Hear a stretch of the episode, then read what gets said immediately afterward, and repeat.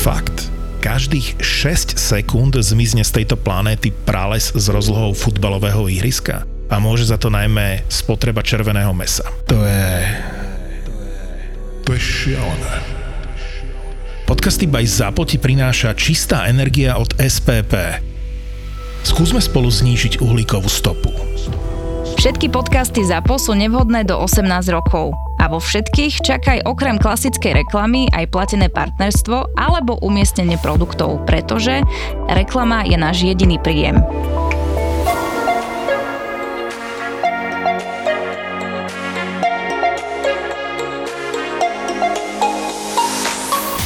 my keď sme sa rozišli, tak ja som bola naozaj v také, ja som bola, ja som povedala, že láska je ako váza s guličkami a moje guličky už boli všetky vybuchané, už tam mm. nič neostalo. A aj ten posledný rozchod bol úplne, že pre mňa to bolo úplne bezemočné. Mňa keď sa niekto pýtal, že prečo ste sa rozišli, a že kvôli vajciam. Ale akože bolo to tak, že chcel vajíčka, spravil som vajíčka a on, že dúfam, neviem, ako to už bolo, že nie, že dúfam, že si ich robila na masle a že nie. A on, že no ja chcem na masle, hej, v skratke. Normálne som sa otočila, ako na jeho, zahľadala som tie vajcia a on, že to nemusíš robiť a že tie vajce som práve, spravila som ich na masle. A jak jedol tie vajíčka, tak som sa tak na jeho kúkala, že vieš čo, Jana, pobal sa. On že prosím. Už nechcem. A ja, že ja už mám tohto fakt plné zuby, Jasne. že... A on, že ty sa so mnou rozchádzaš raz za kvartál. a že toto je ďalší krát. A ja, že nie, že, ale ja som to každý krát myslela vážne, len ja tým, že on plakal, mne to bolo strašne. Častokrát ste seba nerešpektovali. No, a ja mu hovorím, že nie je fakt, že toto proste už nedáva žiadny, absolútne žiadny zmysel, že to je proste iba trapenie, že na čo to je dobre, že ty Určite, si zaslúžiš... nechoďte nikdy pod cenu svoju. No. Ja, že ty Otázka si tiež... je čítať, či tú svoju cenu vieme čítať, lebo to nás častokrát neučia, poznať svoju vlastnú cenu. Učia nás zohýbať sa. Viete, čo ma najviac dojalo? Bolo, keď mi jeho mama zavolala, že sa bojí o svojho syna. Mm. A čo chcela po vás? Že aby som sa o neho starala. A ja som vtedy ostala, ja som bola v tak nemám úžase, že... Že on bol naučený, že sa o neho stále nejaká žena bojí. Ja som len, ja som len zložila, ja som bola úplne, že... Mne už to bolo jedno. Ja už Jasne. som bola naozaj, že taká vybuchaná. Jasne. Ale ja som na to kúkala na ten telefon a ja, že toto ale není moje dieťa, že ja sa nemám prečo o neho ani bať, ani starať ani nič, áno, on bol zvyknutý na to, že sa o neho stále niekto bojí a že sa o neho ľudia nadštandardne starajú. Vy nechoďte pod cenu, dievčatá.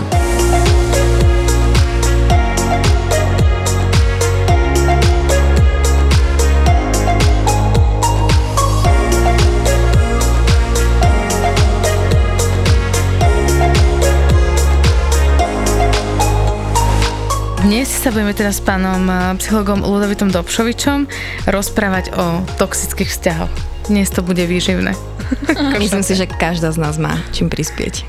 Dúfajme, že áno, dobrý deň. A ako začať? No tak toxické vzťahy si myslím, teraz podľa mňa môj Rádko počúva pozorne, že ktorý zlý star nevyberiem, lebo ten so mnou prežíva každý jeden. Ale možno by som zhrnula také dva príbehy. Obidva sa odohrávajú v mojom vekovom rozpeti 20 až 23 rokov približne, časy pradávnych e, tvorov a legend, kedy som ešte nemala páru o veľa veciach. No ten môj prvý vzťah toxický, kedy ja som zažila vlastne toxického partnera, tak by som popísala asi tak, že tam vystupovali najviac veci ako žiarlivosť až e, majetníckosť, by som povedala. Okrem toho, že ten chlapec teda mal aj nejakú uh, jemne kriminálnu minulosť, ale to môžeme opomenúť. Tam najviac bola taký problém, že bol extrémne žiarlivý a to bolo také, že napríklad ja som išla do sprchy, keď ešte nebol pri mne a mala som 15 meškaných hovorov a potom výčitky, že čo som robila. Alebo som išla von s kamoškou a hneď upodozrievala ma, že ty čo s ňou máš? No a my tým pádom, že on bol trošku e, jemne zahraničný, bol to Greg a my sme komunikovali vtedy ešte iba v Nemčine, tak naše hádky boli také, jak e, z centrály Orlieho hniezda v Nemecku. Čiže to tiež nebolo úplne príjemné a ten vzťah trval asi približne 3 roky s tým, že prvá polovica bola tak, že sme spolu aj bývali a potom bol na diálku ten vzťah, lebo som odišla naspäť na Slovensko. Ten rozchod tiež nebol úplne ideálny, to bolo také, že ja som to ukončila na, alebo tam bola aj nevera dokonca, aby to bolo také, že pestrejšie. Na čo som ja potom prišla a to bol tiež taký sci-fi príbeh presne, že žena nájde inú náušnicu pod postelou a začne zisťovať. Wow. Takže áno, aj toto sa tam stalo, tak ja som to proste sekla a nastúpilo emočné vydieranie v podobe posielania fotiek z hore z úfa, že ja skočím, keď neprídeš. a ja sa zabijem a neviem čo všetko. Popísal ešte, kedy v paneláku dole vo vchode tá vestibula, čo sú tam tie presklené dvere, celé to počma ich líbe dých a, a neviem čo. Kyticu kvetov mi tam nechal čo teda kaderník dole z polifunkcie vtedy mi iba volal, že, že si mi, ja som to tu musel čistiť 3 hodiny, tie kvety boli pre teba a ja, že hej, Takže aj inak chlapci kvety, akože dlho som nedostala a to by sa mohlo vrátiť, ale áno, aj ten rozchod bol taký, že on sa ma snažil potom ešte 4 roky kontaktovať a ja som neodpovedala na nič, lebo ja som vedela, že hociak iba, že náznakom nejak odpoviem tomu človeku, tak on sa toho hneď chytí a nedá mi pokoj už nikdy. Vytvorilo sa asi 25 fejkových profilov na Facebooku s mojim menom, kedy on sa snažil kontaktovať všetkých, ktorých našiel v mojom friendliste. Ja mám odtedy ako, že u mňa sa nedostanete nikam, keď vás nemám. Takže to bol taký jemný teror, no to bol taký, že toxický vzťah, ktorý ja som zažila. A keď som sa s ním rozišla, som sa dlho nechcela viazať, čo je dosť pochopiteľné, lebo som sa bala, že ma niekto bude obmedzovať. No a to som ja vtedy po tom rozchode bola vlastne posledný semester na stavebnej fakulte. Ja som bola slobodná, to som bola jak dieťa v obchode s cukrikmi, lebo boli sami chlapi.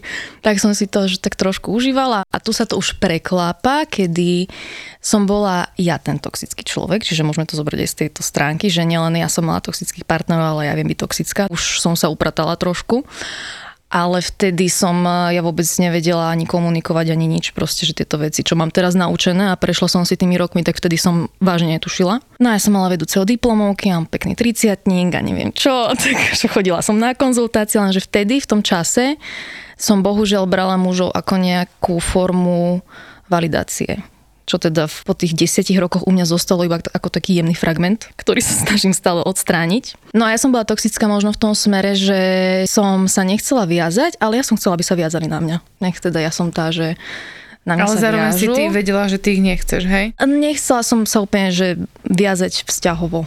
To bolo také, že tento chlapec bol taký, že som mu zavolala, keď som mala chud na sex napríklad, alebo keď som trošku vypila a som bola s kamoškou v meste, tak som bola, že si doma, a že chudák opravoval nejaké písomky alebo čo. Ja som došla k veľká voda, strich a v lete mu tam vyzliekaš na balkone gate, hej. On chudák nedoupravoval tie písomky.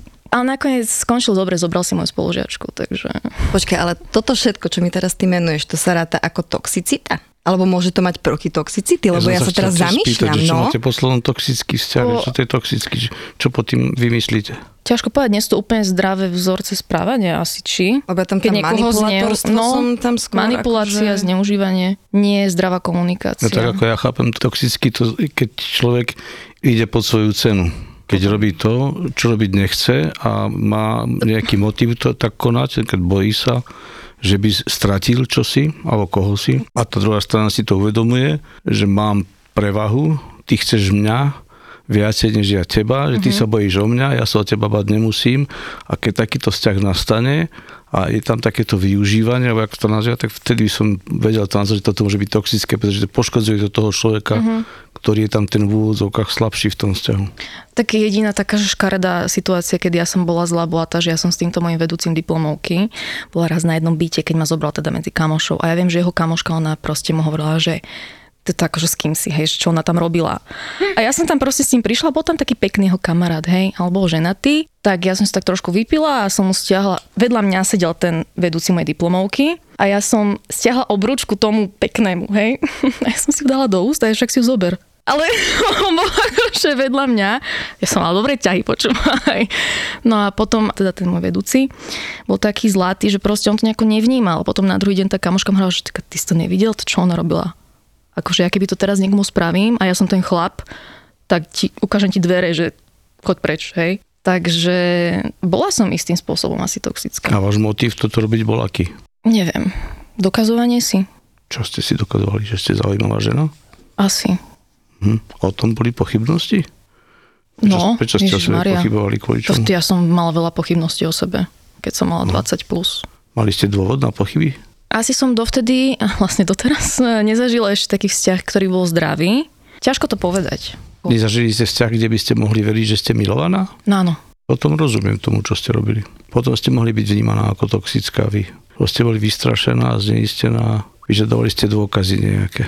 To je nelahké, lebo dôkazy nie sú. Nedá sa dokazovať láska. Neviem si predstaviť, ako by sa dala dokázať láska nejaká, že toto keď urobím alebo urobíš, tak toto nazveme láskou. Neviem si predstaviť, aký taký dôkaz by bol. Tak veľa ľudí, ja to tak vnímam, že to majú v takej forme, že buď ľudia venujú extrémne veľa pozornosti, ale že sú ľudia, ktorí si aj tým akože vykladajú lásku. Ale hlavne tou pozornosťou. Aspoň to ja to tak iba v okolí všimám, že keď niekto nedokáže, a ja si myslím, že ani neexistuje pomaly tak veľa pozornosti, koľko môže dať človek človeku, aby to tomu človeku druhému stačilo, ale že ten nedostatok pozornosti, ja to tak vnímam, že je pre tých ľudí taký kritický, že majú pocit stále, že ten druhý sa im nevenuje dosť to je pre nich niečo na základe čoho vyhodnocujú, že s tým človekom to ani nebudem skúšať, alebo to nebudem ani pokračovať, alebo to nedáva žiadny zmysel, lebo on ma očividne nemá tak rád, ako by ma mal mať, lebo nechce byť so mnou 24 hodín denne, 7 dní v týždni a dýchať za mňa vzduch.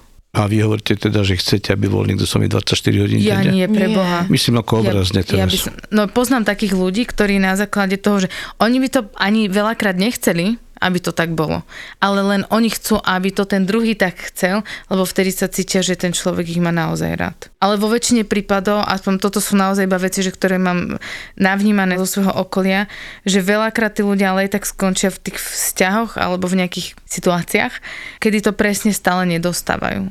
To, čo sa ja s tým stretávam, keď sa takéto čosi deje v praxi, tak jeden z nich, to je jedno, či žena alebo muž, si vyžaduje takéto čosi, venuj sami a vyžaduje ten druhý sa teda aj venuje. To, čo tam býva problémom, je, že treba, keď teda hovoríme žena, pýta si od muža pozornosť, keď dáme toto garde, on jej tú pozornosť dá, keď si ju pýta, ale ona sa viac a viac zneistuje, čím viac ju dostáva pretože nie je si istá, či by ju dal bez toho, keby si to nevypýtala. Tak si pýta ešte viac, on teda dá ešte viac pozornosti, ona ešte viac, on dá ešte viac pozornosti a sa roztača také divné koleso, divný kruh e, neuspokojenia, pretože ona neverí, keby som ja nepýtala, čo by robil. Bol by tam, bola by som pre neho tá, ktorú on chce alebo nechce. A táto žena si častokrát neuvedomuje, že sama to zanáša, toxicitu, keď chcete to nazvime, že sama je toxická tým, že nerozumie, prečo to pýta, alebo dostáva a kde je teda hranica, koľko je dosť. Kedy je hranica, že už máš dosť pozornosti, kedy môžem povedať, tak vieš čo, už som ti pozornosť dala, keď teda sa ti nezdá, tak sa teda rozíďme a ten muž alebo tá žena to zastaví, ten vzťah. Vy ste také niečo povedali, že ste to zastavili v nejakom bode, keď tam bola tá veľká žiarlivosť alebo takéto čosi. A áno, tá hranica by tam niekde mala jestvovať, ale otázka, či ten človek má nahľad na seba samého, že čo chcem a prečo to vlastne chcem, aký je môj motív takéhoto správania. A to sa neraz objavuje ako zdroj alebo príčina tých rozbitých vzťahov. A o takých rozleptaných, ktoré sa potom na konci rozpadnú. No to ja som vtedy netušila, že čo chcem vo vzťahu. Myslíš, keď si bola ty toxic? Akože... Keď ja som mala 20 do 25, dajme tomu. Mm. Asi ste chceli cítiť, že ste pre ňo najdôležitejšia. Otázka je, čo sú dôkazy tej najväčšej dôležitosti. Či to vieme čítať a tam veľmi často do toho zasahuje to, čo sme sa naučili kde si predtým, najčastejšie v rodine. Čo sme videli teda, aký bol vzťah rodičov, blízkych ľudí a tie scenáre, mechanizmy, tie vzorce správania potom preberáme. No, ja mám pocit, že mi čítate myšlienky a vlastne mi odpovedáte na každú otázku alebo každý príbeh, ktorý si idem v hlave. Z mojej strany ja som zažila ten uhol pohľadu, čiže dva uhly pohľadu. Jeden bol, kedy ja som bola toxická a jeden uhol pohľadu bol, kedy som bola ako keby súčasťou toxicity, ktorá prevládala v inom vzťahu a bola som do toho zatiahnutá ako tretia osoba. Dajme tomu, že dobrovoľne, nedobrovoľne. Obidve ste povedali, že vy ste boli toxické, že vy ste vedeli, že ste ja som, toxická? Nie, ja som to prišla až teraz prednedávnom, keď sme keď túto tému dialo, otvorili. Keď ste ešte nevedeli, čo mm-hmm. sa tedy dialo vo vás? Vo mne brutálne pochybnosti. Ja som si pripadala, že mňa vlastne dokázalo spochybniť čokoľvek, čo mi ten partner povedal. Ja som reagovala neskutočne neprirodzene ja som samu seba nespoznávala, ale ja som si to v tej chvíli neuvedomovala. Ja som si myslela, že robím najlepšie, ako viem. Pochybnosti u seba nazývate toxicitou? Neviem, že či to, že pochybnosti u seba nazývam toxicitou, akože určite to nie je zdravé pochybovať o sebe a dávať svoju hodnotu ešte pod čiaru nejakú, ktorá pomyselne je v mojej hlave. Ale aby som opísala tú situáciu presnejšie, že napríklad boli situácie, kedy ja som sa tak strašne snažila akože zapačiť tomu človeku a vyhovieť mu vo všetkom a byť pre neho všade. Teraz keď si spätne vyhodnocujem ten vzťah, ktorý mi dal asi najviac zabrať v celom mojom živote, keď nepočítam rozvod našich, tak toto bolo vlastne veľmi nezmyselné vnímanie toho sveta, ktorý som vtedy žila. Že ja som sa pozerala cez nejakú zvláštnu optiku, že ja som nevidela to, že proste ten človek možno v konečnom dôsledku mi nechcel zle, ale on bol tak zmetený z mojich reakcií a z toho, čo robím, čo hovorím a čo zase spravím, že podľa mňa vznikali vtedy také zvláštne situácie a ja som veľakrát to otočila proti nemu. Že vlastne že on, on neuniesol vaše správanie Áno, áno, toto je asi Ale mňa to čo najpresnejšie. zaujíma, prečo nazývate svoje správanie toxické. Lebo podľa mňa som sa nechovala zdravo a v súlade s tým, aká som a čo som chcela v živote a aké mám ja hodnoty, že ja som tedy dokázala behom sekundy tie veci otáčať tak, len aby jemu to vyhovovalo a vlastne to nebolo v poriadku. Ale vy ste konali zo strachu. Áno, áno, že ho stratím. To nazývate u seba toxické, keď sa človek bojí a koná zo strachu? No však to ja neviem. to, No tak ste mňa- povedali o sebe, že ste boli vy toxická. ale podľa mňa, akože, tak ja by som so sebou nevydržala. Akože reálne, keby tá osoba sedí so mnou v tej miestnosti, ktorou som bola vtedy, tak ja by som sa na ňu pozerala, že či to myslí vážne, čo robí. Ja som vás porozumel, neviem, či to tak bolo, Skúste. že to, čo ste vy chceli ukázať tomu partnerovi, čo všetko ste schopná mu dať a ponúknuť. Áno, On to teda zrejme nevidel, alebo nečítal, áno. a vy ste teda ponúkali stále viac a viac a až to mohlo byť niekedy chaotické, že ste raz urobili to, raz to, pretože sama ste sa hľadali v tom, čo by teda vlastne on chcel. Áno, Že on pre vás nebol čitateľný, zrozumiteľný. áno. A na, už sa to nazývate toxické. Zase ukazujem, v tomto prípade mohol byť pokojne on, že on nebol čitateľný pre vás. Ja to nechcem spochybniť, lebo ja, ja viem, že keď sa takto človek správa, ako vy hovoríte, že je chaotický, chvíľku som tam, chvíľku tam a má ten chaos v hlave a také naozaj, kde sa len dá, tak tam čiahne, aby sa to topiaci sa aj slámky chytá, také, čo si ste asi robili vy, tak je to zrozumieť, že to nie je ľahká situácia s takým človekom žiť, komunikovať a spolupracovať s ním. Otázka je, aký je motív pre takéto správanie, aký ten druhý tam teda bol, čo robil on. Jak to, že nevidel, že vy ste zúfala, sklamaná, vystrašená, že sa bojíte. Je veľmi ťažko toto posúdiť, lebo vy, ako by ste si sypali obidve, keď som vás počul popol na hlavu v mojom ponímaní, lebo je možné, že ste toxické ženy, že s vami žiť je problematické, to ja neviem. Nie. Nie, nie, nie je, pani. Už teraz nie. Ja by som povedal, že nie, keď vás počúvam, že nie, ale že dávate viacej niekedy zo strachu, než by ste chceli dať, ako, ako by ste menej čítali seba samé. No ja som nedávala viac určite, keď som bola toxická. A väčšinou to podľa mňa tá toxicita vystáva z toho, že človek nepozná svoju sebahodnotu, možno, alebo má nejaké strachy a nevie si určiť hranice, alebo No to ja nazývam, že potrebuje- dávate viacej vtedy. Toto, čo ste povedali. Áno, Keď nepoznám áno. svoju hranicu, ja neviem, kedy už idem za ňu, kedy idem na 110. Tak, ale zase Mám môže byť prípad, že niekoho iba využívam, tak... Na to musíte nejak mať motiv využívať, ne? Ste nahnevaná, sklamaná, prečo by ste inak využívali? Vyhovuje vám, keď niekoho používate a niekto sa vám dá? Nemáte potom také pohrdanie sebou? Keď viete, že ho používate nejakými úskokmi alebo nejakou inou výhodou, vyhovuje vám to? Nie. Práve. Neviem si predstaviť, že by to vyhovovalo. Ono môžete mať nejaké dočasné výhody, môžete mať nejaké, vy ste povedali nejaké materiálne výhody, nejakú pozornosť, ale viete, že ste ju získali úskokom, nie sama sebou. A to si myslím, že to, to človeku nemôže vyhovovať. Ne? Výsledok je, Maslov, to je taká veľká postava psychológie, hovorí, keď nerobím čo, čo robiť chcem a robím kúsok nad seba, výsledkom je pohrdanie sebou. Tá neistota, pochybnosť o sebe narastá. Pozerám sa teda na vás, neviem prečo takéto ženy ako ste vy, mladé pekné ženy, počúvam, že ste bystré babi, že dobre rozmýšľate, prečo by ste mali vy o sebe pochybovať. A ako o sebe ste pochybovali a pochybujete, jaký na to môže byť dôvod, ja nerozumiem. Tak hlavne bolo to už trošku dávnejšie. No si mi, vieš čo, u mňa sú to, že dva roky dozadu, tak ja ti neviem povedať, že až tak dávno to Nás to nebolo. katapultovalo za posledný rok za znerob. Ako počkej, tak áno, po tomto rozchode, kedy som sa po dvoch mesiacoch ako tak pozbierala, že teda, lebo pán sa rozišiel so mnou, a, tak akože nemôžeme si hovoriť, že sme sa rozišli, to som tvrdila prvé tri mesiace, lebo som nevedela prekúsiť to, že mňa niekto opustil druhýkrát v živote.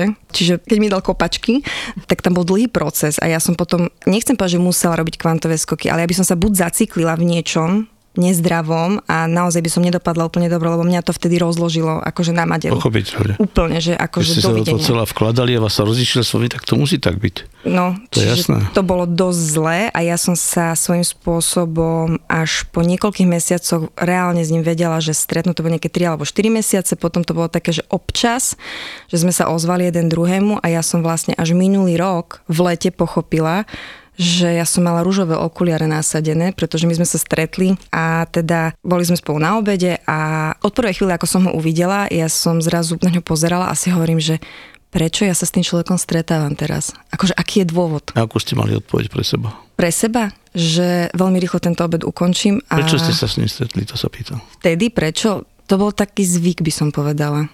A viete to slovo zvyk nejako rozbaliť? Čo to je, že zvyk, zo zvyku sa stretnúť? Čo to znamená? Bola tam nejaká túžba? slabosť, túžba. Samota? Nádej.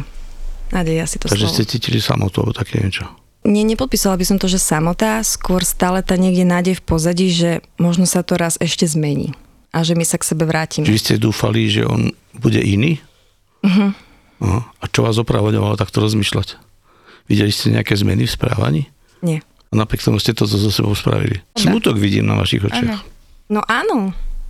No pochopiteľne, keď sa človek sa sám seba sklame, tak to zabolí. Že nadiali ste sa a vedeli ste, že vy tam idete čisto, viete, čo vy vkladáte a druhá strana to nedáva, tak výsledkom je sklamanie a bolesť, to je jasné. Ale môžem zase povedať za seba, že počnú s minulým rokom som to uzavrela a aj keď teraz možno na mne vidno iné reakcie, ale tak to je ten dozvuk, lebo je to čerstvé, tak ja som to napríklad v sebe úplne ukončila a aj som mu pomenovala presné veci, aj ako to bolo, čo som vnímala, čo som cítila. A poviem úprimne, že tak ako ste teraz povedali, bolo to bez zmeny. Stále tie reakcie a tie odpovede boli stále rovnaké.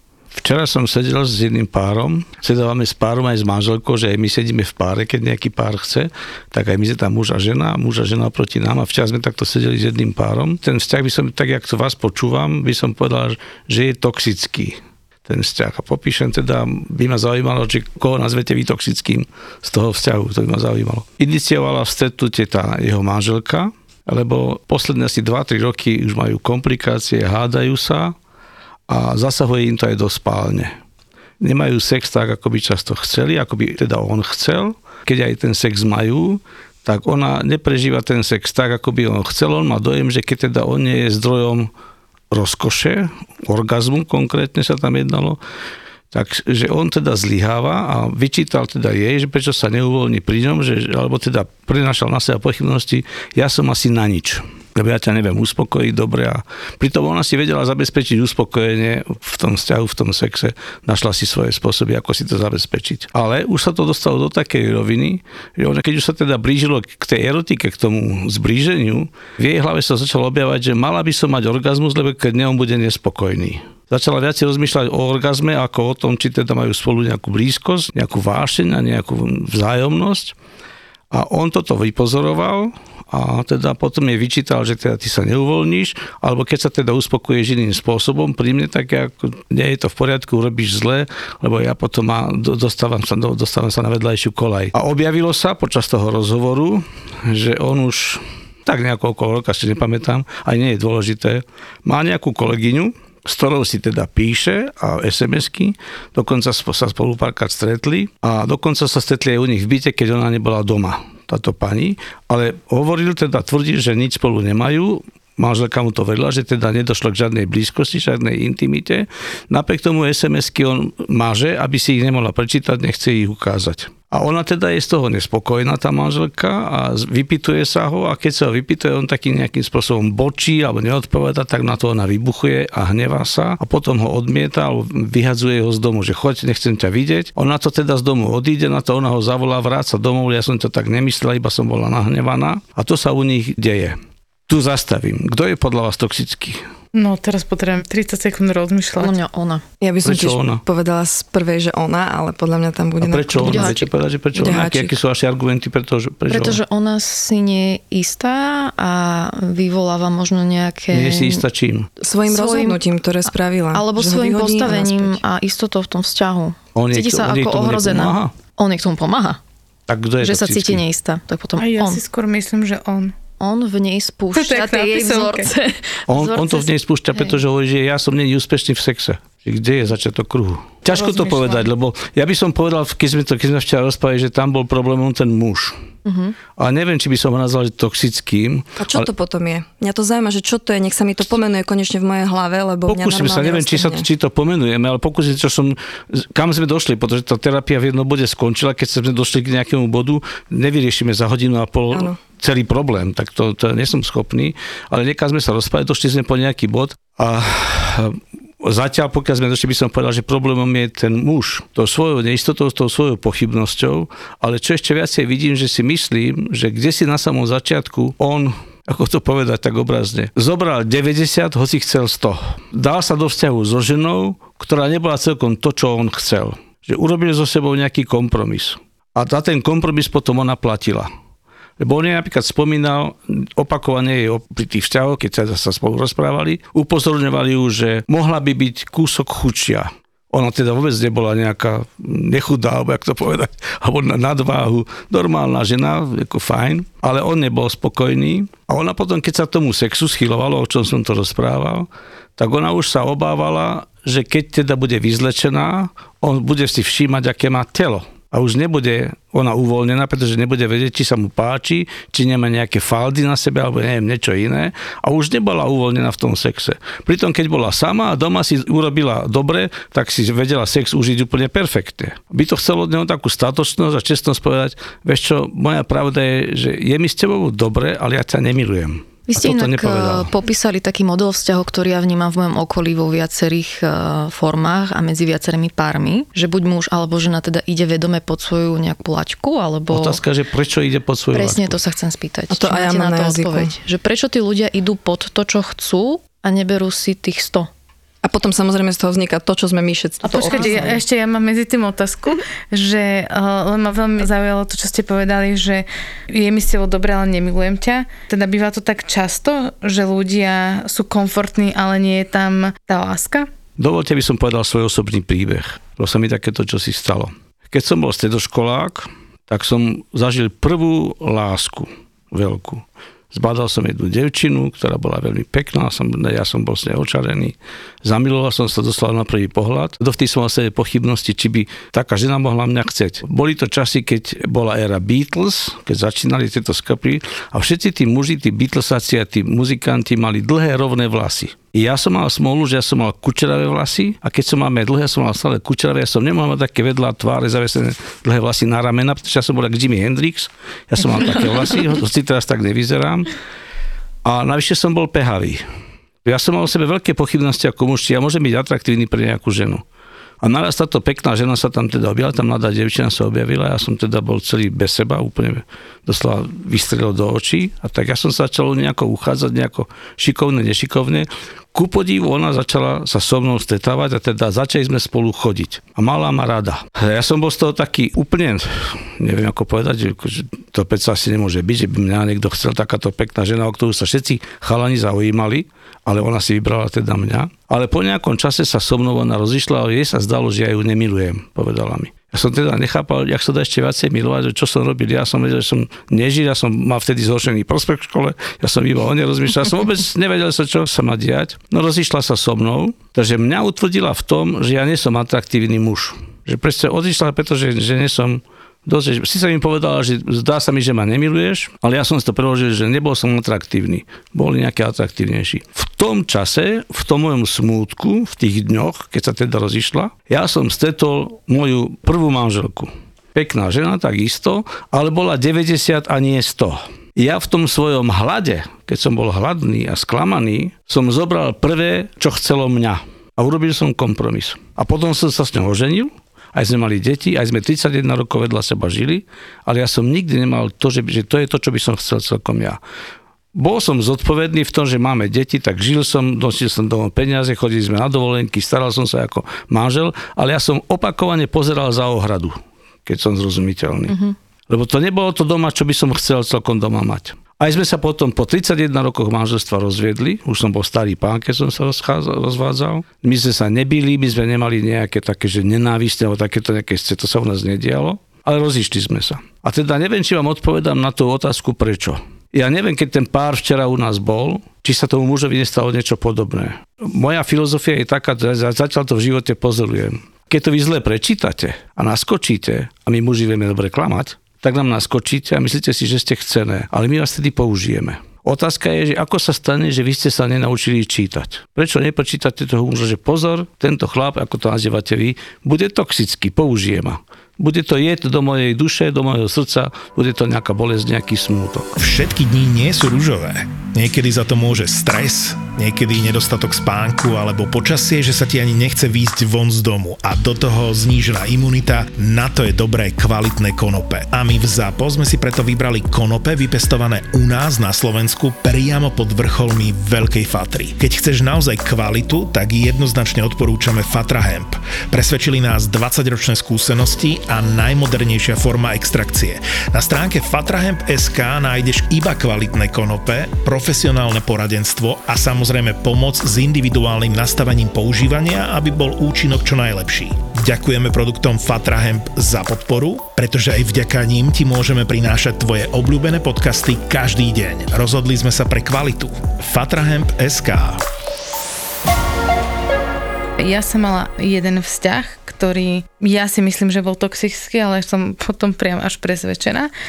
A ja si myslím, že som veľmi dobrý objekt na, bože, myslím, že sa používa teraz ten termín, že love bombing, alebo Áno. také niečo. Čo to znamená? Že prejavujete niekomu presne ako, že mu dávate veľmi veľa energie za to, že dostávate na začiatku malo naspäť. Že Že- veľmi rýchlo naskočíte? Áno, že tí muži veľa, ale však určite to môžu robiť aj ženy, v mojom prípade to robia muži, že dávajú extrémne veľa, veľmi rýchlo. Ja som uh, taký skôr, že pomalejší typ v tomto, ja radšej tak uh, skôr rada, že vyhodnocujem a pozerám sa na to.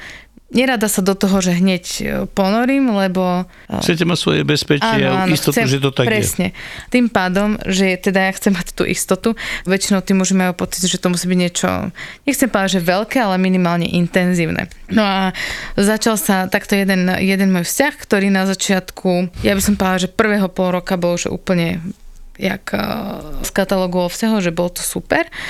A my sme boli obidvaja z veľmi uh, rozdelených rodín. Ja som si vtedy prvýkrát v živote uvedomila, že ako naozaj je to dôležité, že aký máte to rodinné zázemie. On bol a je, ešte žije, a z rozvedenej rodiny, ale teda to tam nebolo, ale tam bolo aj veľa násilia v rodine, v jeho nejakom utlejšom, teda menšom veku. A ja som eh, z úplného protipolu. A pre mňa uh, veľa... Čo vás teda na ňom priťahovalo? čo on bol akože veľmi pekný, ale bol vlastne šarmantný, aj bol veľmi starostlivý. Všetko bolo fajn, iba pokiaľ bolo dobre. Že chcel poslušnosť od vás.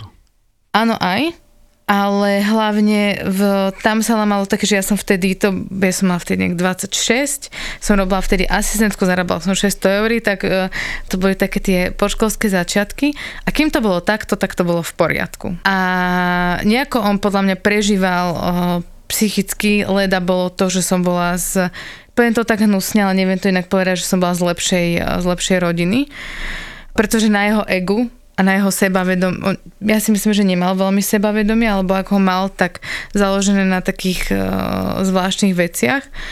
Takže pre mňa je ego takéto fejkové sebavedomie vo väčšine prípadov. A jeho ego to ťažko znašalo. No a ja som vtedy dostala prácu v jednej eh, spoločnosti, kde som išla, že 100% vlastne som začala zarábať viacej. A ja, keby som vedela, aké to bude peklo, tak sa tak neteším, ale vtedy som sa strašne tešila, lebo pre mňa to bolo super, hej, to sa mi ani nesnívalo, že sa mi to podarí. A odvtedy, aj chvíľku predtým, v niektorých situáciách ste videli, ako jemu to strašne vadilo že jemu veľmi prekážalo to, ja nechcem povedať, že som bola úspešnejšia, lebo to není pravda, hej. My sme boli vtedy na rovnakej úrovni a tým pádom, že on e, dnes už viem, že to, že to bol ten nedostatok sebavedomia, vtedy sa tiež ma buď um, tak nežiaril, že konštantne, ale žiaril veľmi v takých presne, že úplne paradoxných situáciách, ktorí boli úplne, že tam, kde by som aj povedala, že môžeš, nedialo sa nič. Hej. Ale tam, kde to bolo, že úplne, že som kúkala, že jak puk, tak e, tam to išlo na plné, na plné obratky. A hlavne mi dával veľakrát, alebo dosť často pocítiť, že to, čo mu dávam, nie je dosť. Hej. Čím si vysvetľujete, že ste Že on stále, pol že... roka, či koľko hovoríte, kým sa to zlomilo? A, no, ono to tak... V tom pol roku určite on museli sa nejaké signály, čím si vysvetľujete, že ste ich nevnímali? Viete čo? Lebo Prečo sa... stačilo, že je fešák? Poze- ani to nie, ale že, že bol veľmi milý, bol starostlivý a bol naozaj že strašne, strašne zlatý a to bolo to, na čo som sa fokusovala. Rozumiem, ja sa pýtam, že čím je to, že ste na toto chytiteľná? No tak to ja neviem. Ani ja. E, myslím si, že je to... Otázka, otázka, že či si to uvedomujete vo vzťahu, že na toto ste chytiteľná. No keď to chlap na vás zbadá, my vieme vypozorovať, tak ja vám takéto veci dodám, aby som vás získal. Takisto, ak viete vyzbadať, že keď toto chce, tak tomu chlapovi toto spravím a on za mňou pôjde. Aj vy ženy to viete robiť s nami, mužmi. Máte pravdu. Otázne je, že prečo takto sebou pohrdať a prečo so sebou, či to ja muž ako robím takéto čosi, že budem, a vy ako ženy, prečo sebou pohrdať? Ja mám vytvorenú takú ideu, že môj otec sa vždy o nás e, strašne staral a bol k nám veľmi podporujúci, aj e, taký štedrý. A to teraz nemyslím, že finančne, ale že naozaj vám ten človek praje. Hej. Mal vás rád. Áno. A ja toto mám napríklad voči iným ľuďom, že ja sa naozaj úprimne teším, keď vidím, ako sa ľuďom okolo mňa darí. Ja som z toho proste, ja som z toho naozaj, že úprimne šťastná. A pre mňa bolo úplne nepochopiteľné, že toto to funguje, že naopak, hej. To bolo pre mňa, ja som sa s tým normálne trápila a podľa mňa tým, že ja túto časť svojho otca, ak sa hovorí, že ženy, uh, že myslím si, že niečo na tom je, tak e, je to niečo, čo by som chcela mať replikované v tom vzťahu. Prečo? Viete čo? Asi Prečo pre... nechcete ísť podľa seba, podľa svojej cesty? Uh, Prečo chcete replikovať to, čo ste zažívali? Mne, rozmýšľam teraz, že ako to poviem. Uh, ja mám na seba celkom taký silný bič, čo sa týka uh, nejakého výkonu, čo je pre mňa dôležité. A pre mňa napríklad ten partnerský vzťah by som chcela, aby bol takým tým bezpečným miestom. A niečo, že kde si ale, že oddychnem a už Jasne. nemusím podávať Bezpečný ten výkon. prístav. Áno. A že niečo, kde nemusím zase už úplne až tak podávať ten výkon. Možno, že sa mýlim, ale zatiaľ si uh, myslím, že to dostanem pri niekom, kto je starostlivý viac, ako keď niekto čaká, že ja sa budem starať o neho. Viete povedať, čo máte pod slovom starostlivosť? Kedy ja môžem vedieť, že sa o vás starám? Čo sú signály, že aha, teraz som starostlivý v jej očiach. Mm. Keď donesem domov 2000 eur, alebo keď zabezpečím dovolenku, alebo kedy som starostlivý. Rozmýšľam, Či to máte vypomenované, lebo keď si to vy nepomenujete presne, mm-hmm. sama v sebe, ani mi to nemáte ako ukázať, že toto si vedla. Teraz mi nedáva starostlivosť, lebo ani vy ako neviete presne, čo to je. Keď ste to rozprávali ten váš príbeh, že ste raz tak, raz tak, konečne, tak to je pre mňa tento, tento princíp. Keď nemám seba prečítaného, prečítanú, čo vlastne ja chcem, tak ani neviem tomu druhému ukázať, že toto je to, čo ja chcem. Ak chcete starostlivosť, ja vám držím palce, pretože myslím, že to je zrozumiteľné a podľa mňa to tak je, je dobre, keď takúto starostlivosť navzájom pociťujeme, že sme tam, že sme navzájom spolu. Ale čo keď ja mám tú starostlivosť zadefinovanú treba s množstvom peňazí a vy pozornosťou večer pri televízii? Je asi ten čas, ktorý mi dal ten partner. Čo to je ten čas, ktorý mi dal partner? Poviem vám príklad opäť. Mm-hmm. Manželský pár, kde sa on sťažoval, že sú málo spolu. Málo spolu bolo to, že oni doma, keď sedeli pri televízii, ju to nebavilo, ona zaspala. A spala pri ňom. Ja. Toto nazýval, že sú málo spolu. Ona hovorila, ja som spolu, ja som s tebou vedľa teba, je mi tam dobre, nepotrebujem nikam ísť, ale že teda spím, no tá telka ma nezaujíma. Kto je málo spolu, on či ona? On, pretože on eh, vyžaduje vy si premietate to, čo chcete vy na toho druhého človeka, nie? A ona mu to nedáva, že ja ju chápem. Prečo, mu, prečo mu to nedáva, keď ho má rada? Prečo nevydrží pitelke hore, alebo prečo niečo iné nerobí? Keď ho to nie je pretože to ne, áno, pretože no. to nie... Kto nekomunikuje, on či ona? On. Obidvaja. Viete, že on? Obaja, podľa Obaja. mňa. To není, že on alebo ona. Tak ona nemá ako vedieť, že jemu nestačí, že ona len tak pri Ona vie, lebo on tak hovorí, že sme malo spolu, povedal. on, on to hovorí. Sme malo spolu. Ty keď zaspíš, tak sme malo spolu. Ona pre mňa nebaví telka. Toto, čo pozeráš, tie filmy, ktoré ty pozeráš, mňa nezaujímajú. Takže teraz čo? Takže pre mňa sú to asi také tie aktivity, že ktoré nás spolu bavia. Hej, nie som napríklad tiež ten typ, že čo potrebuje, že robí všetko so svojím partnerom, že to vôbec. Na to mám až príliš veľa hostotých ľudí vo svojom živote, ale niečo, čo baví nás oboch. Neviem, že či to pre niekoho je šport, hej, že neviem, že si idú spolu zabehať, a niekto chce spolu... Prepačte, sa spýtam, uh-huh. čo to je spolu behať? Že utekajú vedľa seba? Niekomu to vyhovuje. A že utekajú vedľa seba aj spolu? Majú sa rozprávať alebo nemusia sa rozprávať? Asi Keď bude bežať, majú... 4 metre pred ňou, bežia spolu alebo nebežia spolu? Asi to strašne podľa mňa záleží, ako to oni obaja vnímajú asi to práve presne hovorím. ako práve ten hovorím. pán s tou televíziou. Čo hej? to je tá starostlivosť? Lebo keď to nebudeme mať dvaja pomenované spolu rovnako, tak nebudem vedieť, kedy vám zabezpečuje starostlivosť ale vy nebudete povedať, kedy teda teraz mi ju nedávaš tú starostlivosť. Mm. Otázne, či sa o tom spolu pobavíme a potom budeme zisťovať, kto čo prinášame do toho. To je veľmi, veľmi nelahké povedať, že toxické, tým sme začali, že ja som bola toxická, alebo ja som toxický. Ja by som si netrúfal toto povedať, kto je toxický. Ak odmietame rozprávať sa spolu, a to sa veľmi často stáva, že jeden povie, o tomto sa s tebou nebudem baviť, odchádza fyzicky teba spreč, tak ten človek by som povedal, že je toxický, kto zastavuje diskusiu, kto nie je ochotný unašať aj konflikt, aj problém a nelahkú diskusiu, ktorá môže trvať celé hodiny a kričíme na seba a posielame sa do teplých krajín a neviem, čo všetko možné robíme, ale som tam s tebou a budem sa o tom baviť, neudem z toho. Ak jeden si osobuje právo povedať, toto, čo hovorí, sú hlúposti, nebudem to počúvať, daj sa do poriadku, potom sa môžeme pobaviť. Lebo nekrič na mňa, keď budeš kričať, nebudem sa s tebou baviť. Veľmi často sa stáva. Tak ten, čo toto robí, je mocenský a ten je pre mňa toxický v tom vzťahu. Keď sa muž so ženou hádajú, muž kričí, častejšie teda muži majú hrubší hlas a teda je asi hlasnejšie, tak samozrejme ona môže povedať, nekrič na mňa, ale on predsa nezačne sam od seba kričať. Aj ona má to do toho nejaký vklad, keď kričí. Tak prečo mu hovorí, nekrič na mňa? Kvôli čomu chce, aby on robil to, čo chce ona. Prečo to má byť takto? Na mňa, keď niekto kričí napríklad, ja mám pocit, že ma ponižuje. Ale rozkričí sa na vás, len tak dodia, že na vás kriča, len tak z ničoho nič človek? Vy tam nemáte žiadny podiel na tom, hovoríte? Počkajte, teraz si norm- normálne mi ide v hlave... je super. Ide mi, ide mi v hlave retrograd o všetkých hadok v mojom živote. Ale nie. Ale... Je možné, že máte hlupáka chlapa, ktorý naozaj kričí, je menej citlivý. A neviem, že to, že máte vždy podiel. Ale vždy, keď sa začne takéto, čo si teraz krík, v vašom prípade ste na to citlivá, zrozumiteľné, tak máte informáciu potom, že kričíš, lebo si teraz si sklamaný, si nahnevaný na mňa, niečo robím, že ťa nepočúvam, necitlivá som k tebe, kričíš, bojíš sa niečoho teraz, alebo čo sa deje? Keď toto vy teraz neurobíte, tak on potom vystrašený ešte viacej kričí.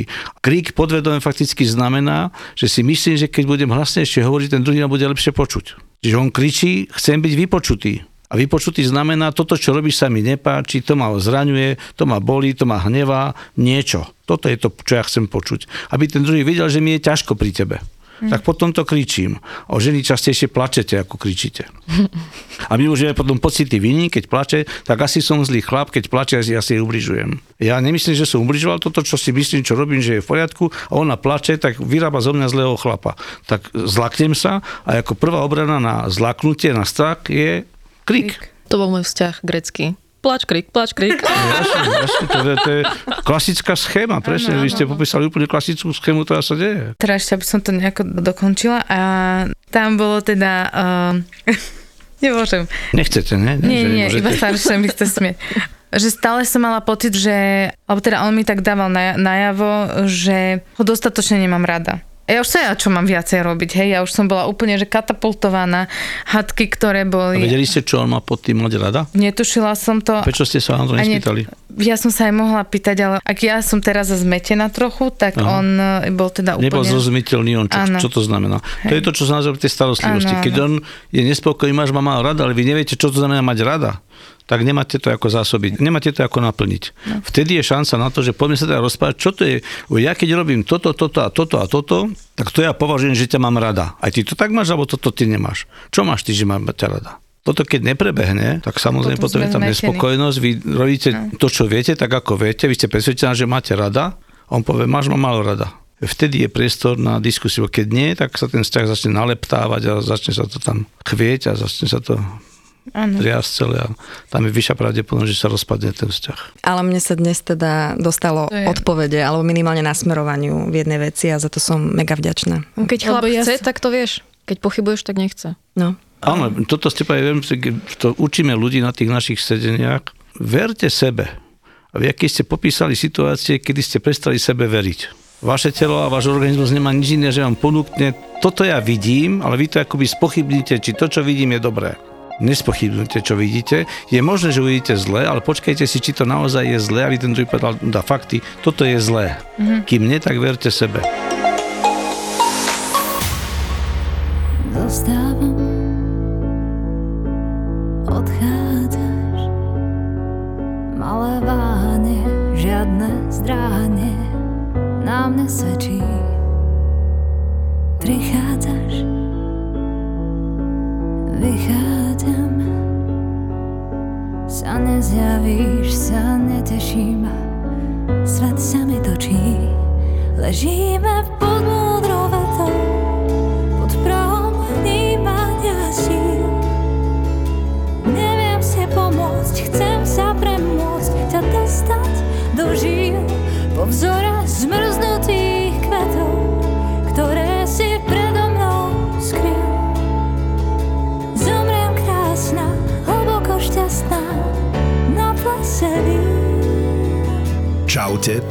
Maťo zo ZAPO. Veľmi sa nám páči kapela Silky John, tak sme vám o nej chceli dať vedieť. Speváčkou je Miška Mesiarová, hlas z podcastu Vražedné psyché a radi by sme ju týmto podporili. Po vzore zmrznutých kvetov, ktoré si predo mnou skryl.